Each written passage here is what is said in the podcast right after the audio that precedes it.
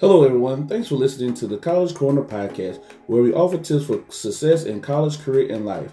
I'm your host, Jeremy Jones, the Associate Director for Post Secondary Retention and Student Support. In this episode, we are uncovering obstacles that first generation college students face and how can you persist through them. I'm a first generation college student as well, and I was the first in my family to graduate college. I moved from Marietta, Georgia, and landed in Greeneville, Tennessee to pursue a college degree. Like most first generation, I didn't even know what to study or what the FAFSA was. I'm sure I didn't know going to college in the foothills of Appalachian Mountains would have changed the lives of my family and myself. I'm also grateful that I persevered through my four years and received a bachelor's in sport management, then later received my master's in organization training and education. I know if I can do it, you can do it as well. Many of you, our Take Stock college student, are considered first generation. National statistics revealed in the 2015 2016 academic year that number of first generation students were 59%. Before we go any further, let's define what makes a first generation college student. The U.S. Department of Education, which administers federal programs for first generation students, defines first generation as someone who, at the age of 18, lives with and receives support from two parents, neither of whom has earned a bachelor's degree, lives with a or receives support from one parent that did not receive a bachelor's degree, or has no parents, i.e., adopted. You could also be a sibling of a first generation college student. So if you're not the first sibling to complete your bachelor's degree, you will still consider a first gen in your family. Now that we have defined that what first gen stands for, we can get into today's topic of obstacles that first generation college students face. These are pretty common, so maybe you or people you know can identify with them. The first obstacle that first gen students face is navigating college life. This is more of a mental challenge or obstacle for first generation students, as it involves exploring new territories or dealing with the college level classes and demands and stays motivated to continue their post secondary education.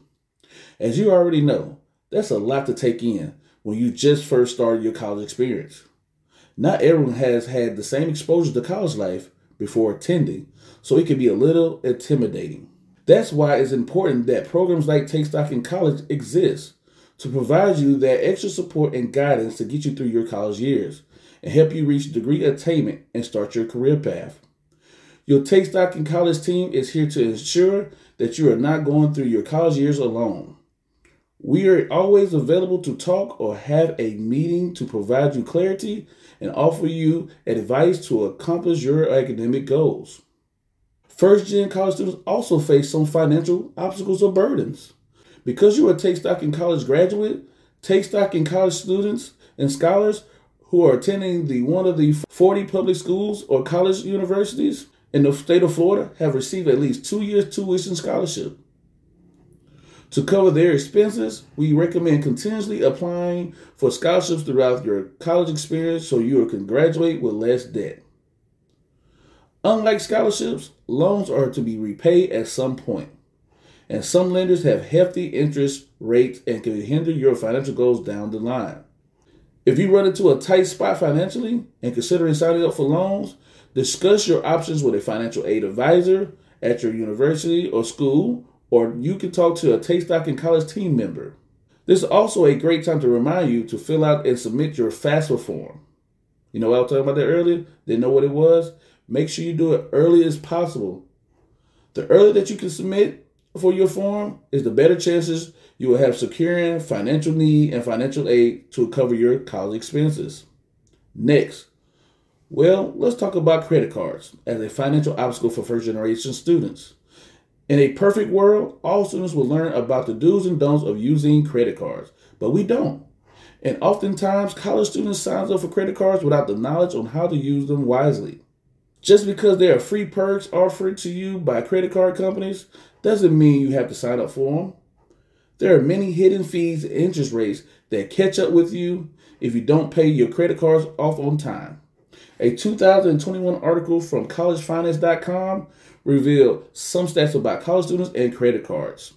Nearly 51% of college students obtain their first credit card by themselves. On an average, college students have over $3,200 worth of credit card debt. 64.8% of the college students have some have some form of credit card debt. And the most common credit card mistakes are college students making are only paying the minimum amount and missing a payment. If you have a credit card now and are considering getting one, it's important to know what great responsibility comes with it. Here's some quick advice for credit card usage so you don't get sucked into the form of debt. If you have to use a credit card, pay your balance off every month to stay under your credit limit and avoiding taking out cash advances.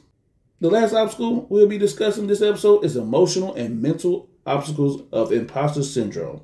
It is the feeling of not belonging, not measuring up, or faking it at school. Imposter syndrome hits us all at some point in our lives, and as first generation students are reported to feel at this at a higher rate than their peers. This feeling like you're undeserving or your, your accomplishments can result in outward behaviors such as less engagement, lower class attendance, increased thoughts of dropping out, and lower course grades. On top of facing imposter syndrome at your school, you can also feel the same way at home. Being a first generation college student can be stressful for those who have the responsibilities at home or misunderstood for those who have family members who cannot empathize with their college student. If you face an imposter syndrome, here are some helpful reminders to apply to your obstacle. You don't have to be perfect to belong where you are. Join a first gen program at your school which will provide events and communities that can give you the support and you can relate to them. And don't be afraid or ashamed to ask for help. Your college advisors, as well as your Take Stock in College team, are available to help you stay on track to accomplish your goals. We all face challenges in your life, and college is no exception. If you're a first generation college student like myself, we want you to not only face your obstacles in college, but to overcome them. Thank you again for listening to the College Corner podcast. And until next time, be encouraged on your college path.